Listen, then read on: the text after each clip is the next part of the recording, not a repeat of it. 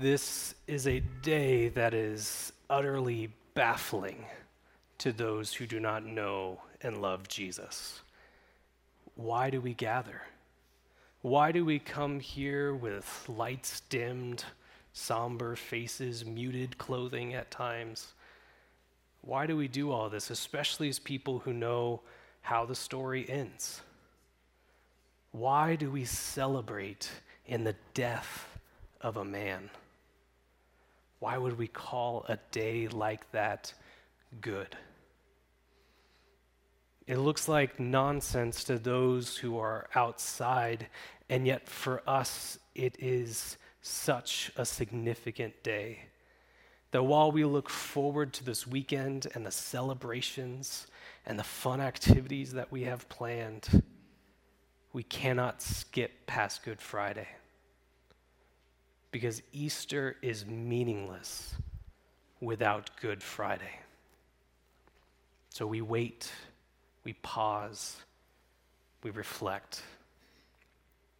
We as a people do not like to wait. I think of the, the Stanford marshmallow test where kids were brought in and were given a marshmallow and said, You can eat this or you can wait, and you will actually get two marshmallows if you wait. And yet, many of those kids went with the treat that they didn't have to wait for. This is the same type of idea that's led to the success of mobile games on Android and iOS. There's a, a, formula there where you can play the game for a little bit, and then there's a cool down period, a time where you have to pause, you have to wait until that time runs out, and then you can play again, unless if you pay some money to speed that time up, to make it so you didn't have to wait. One of the first things that family would do when they enter Disneyland or Disney World is go straight to the fast passes, where you can get a ticket, which means you can't ride the ride right now, but when your time comes up, you can skip the line, skip the wait, and go right to the front of it. After coming out of COVID, Disney has done away with fast pass lines. They instead went to a paid service. So pay to park, pay to get in, and now pay to wait. Would people actually do this? Report came out a couple months ago that actually one third of all Disney park attenders take this service. It's led to the fact that Disney parks had a higher profit than they did before COVID, even with substantially fewer attendees. We do not like to wait. But Good Friday is a time where we must do exactly that, where we pause, we look to the cross, we see what was done on this day that has so changed us, that has so changed human history. It's why we have these gaps in here. It's why we've not had every moment of this service jam packed with events for us to do. It's why we are taking things quieter, more reflective. It's why we will take communion in a way that is slow and deliberately slow. So we can pause, so we can reflect so we can see what it was that Jesus has done. While we are excited for Easter, we are excited for the events that will take place. And we might feel that urge to rush towards the bright lights and the pastels that will come. We need to wait. And part of that is, in fact, because Jesus himself waited on Good Friday. We read Mark 15 throughout this service, and, and we're going to continue to stay in that chapter. And I think Mark writes this in a way to get us to wait. If you know anything about the Gospel of Mark, is Mark does not seem to be one who likes to wait either. It's the shortest of the Gospels. The words he uses are sparse. We're lacking for details throughout. He moves from event to event with immediacy. And yet, Mark spends one whole chapter, one sixteenth of his gospel, not on Jesus' miracles, not on Jesus' teaching, but on his death and what the significance of that is. As you read through these Gospels, it's written in a way where these details are there to slow us down, to cause us to pause, to cause us to reflect on what it is that Jesus is doing. And we see within these details, Jesus himself is waiting. These Roman officials are there, these soldiers who are tasked with bringing forth justice. They have Jesus in their custody, and yet they also add mocking to their job descriptions. We read this in Mark chapter 15, starting in verse 18. It says, And they, these soldiers, begin to salute him Hail, King of the Jews! And they were striking his head with a reed and spitting on him and kneeling down in homage to him. They have this fake salute to this individual. And yet, what do we not see Jesus do? Jesus doesn't speak up and come to his defense, even though he could have. Jesus doesn't point out the fact that he has done nothing wrong. He did nothing to earn this treatment, this false imprisonment, though he could have. He doesn't point out that actually what you're saying about me, all of that, well, that is in fact true.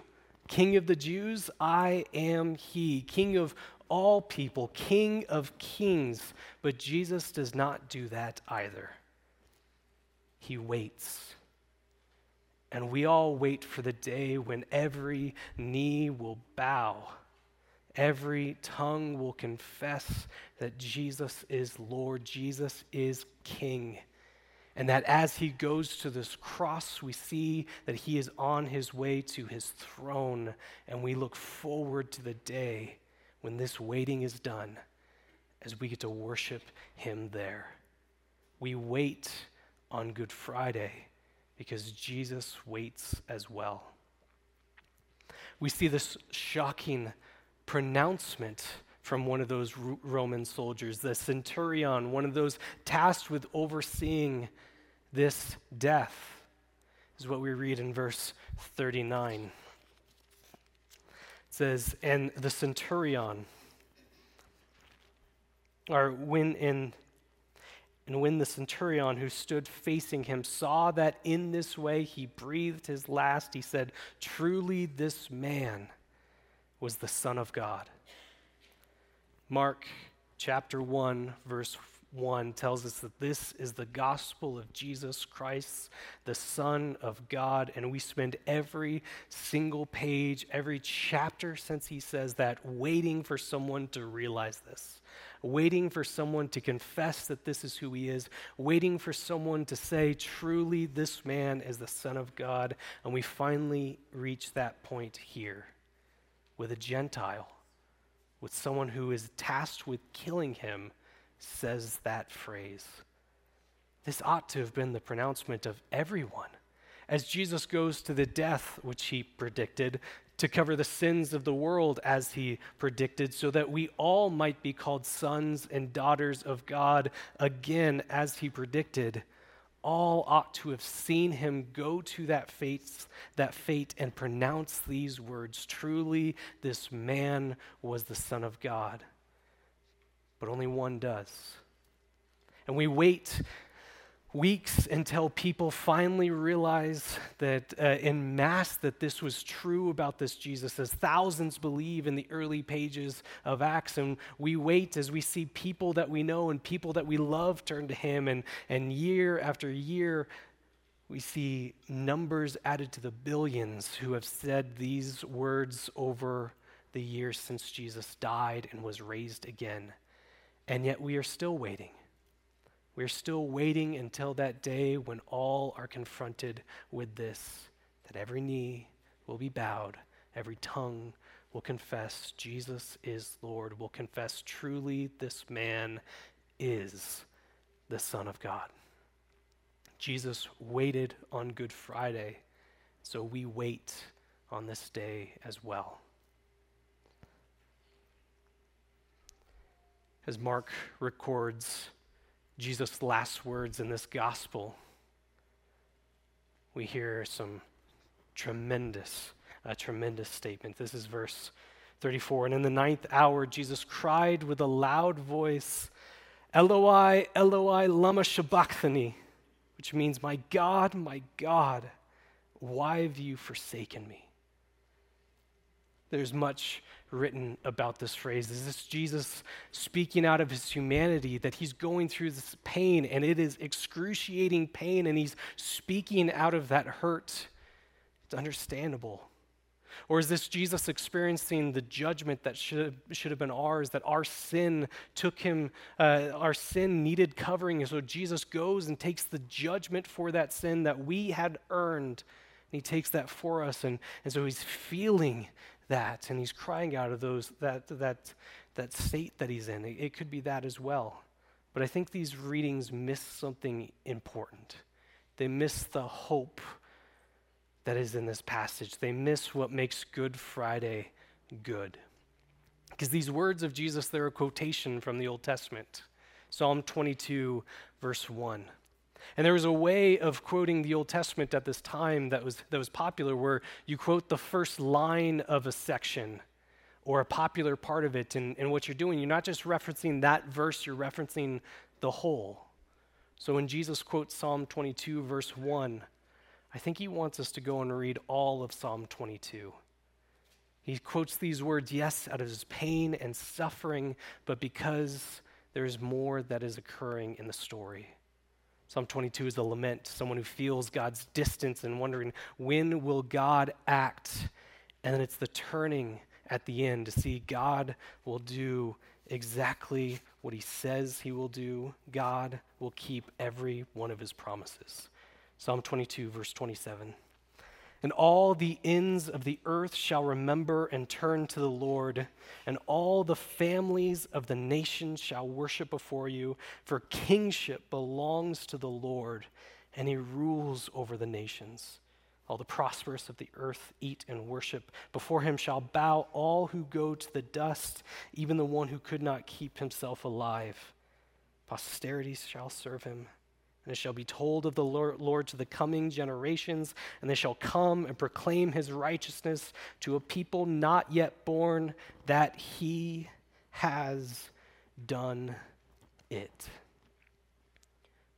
Why do we wait on this day? It's because we are waiting for that day when all things are made new that the brokenness of this world is restored as we stand in worship and awe before our good God who paid everything to cover our sins, our rebellion, the cost of our going against him. That Jesus goes to the cross on his way to his throne. And we celebrate this day. We call it good because of those last words. He has done it. The cross on Good Friday causes us to wait, to reflect. And we need to do this. We need to remember what was accomplished for us on this day. And we wait because we see Jesus do the same as well. While we will have celebrations, what we see happen because Jesus waited because Jesus was faithful, because Jesus remained silent, because Jesus uh, went through the suffering, because Jesus remained obedient, we will have an eternity of days that we can call good. This is the hope that brings us here. What can wash away my sins? Nothing but the blood of Jesus. We are made to be with God in perfect relationship with Him. He gave us a way to live that was for our good, that brought us joy, and yet we turned aside from Him. The cost of rebellion, the cost of treason, the cost of this sin is death. The separation from Him, deprived of all hope, with certain doom as our future. And so when we wait, when we think about the price that was paid for us as Jesus receives these wounds rather than worship, when he gets this punishment rather than praise, when he gets this affliction rather than affection, as we see what Jesus did on the cross, we see the love of God who stopped at nothing to bring us back to him. In a moment, we're going to have time to pause, to reflect, to wait, to look at what it was that Jesus did on this Good Friday to look at what it was that he accomplished on his cross.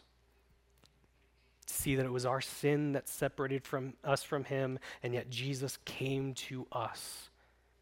And he took that sin, paid that price, died the death that ought to have been ours. So the question that I have for us as we are waiting, what did Jesus take from you? What was the rebellion that's in all of us? What was, that, uh, what was it that Jesus took from us and crucified it on the cross with him? This might be some sin that we have in our life that if other people heard of it, it would just ruin us. This might be the anger that we explode in when things don't go our way. This might be the mindset that we have, that we all have, that think that I know better. I know what's best for me. Uh, this might be our uh, fear that comes out when we don't trust in God's provision. This might be uh, a lack of trust that we demonstrate when, when things go wrong. What was it that Jesus took from you on this day? We'll have time to pause, time to reflect, and then a time to take communion together to celebrate what it was that Jesus has done. Communion goes back to just a few, uh, a few hours before Jesus was erected, uh, arrested. He was with his disciples, having a meal with them, telling them exactly what it was that he was about to do. He said, My body will be broken this is me going to pay this price, to take this death that all of humanity has earned. I will take that. And he demonstrated this by grabbing the bread and breaking it. He said, This is a new covenant. How can we trust these promises? How will we know that this is true? Well, my blood will be spilled. He symbolized that by taking the cup. When we take communion together, we are remembering what it is that Jesus has done. Now, we will be taking communion a little bit different than we have been in our entire history of being a church. You see, we have two stations up here in the front, one station in the back, off in the corner over there, and invites you after this time of waiting, of reflecting, of thinking, what did Jesus accomplish? What did Jesus take from me? Invite you to come up as an individual or family or anyone that you came with to take communion together. I'm going to invite uh, the, the couples that we've asked to pass out communion to, to head to their stations at this time. When you go to that place, you will be given the bread for you to take. You will be given the cup for you to take at the station itself.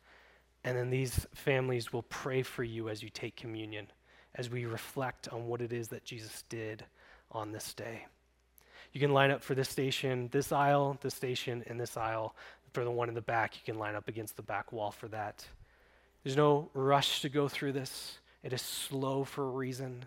It is purposely done to have us focus on what it was that Jesus accomplished with his death, with his resurrection.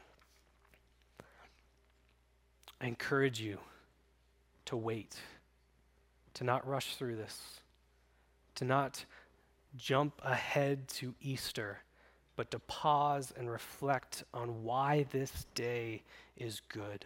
To think through what Jesus has taken from you, but then to come and rejoice in the fact that those sins are not yours anymore.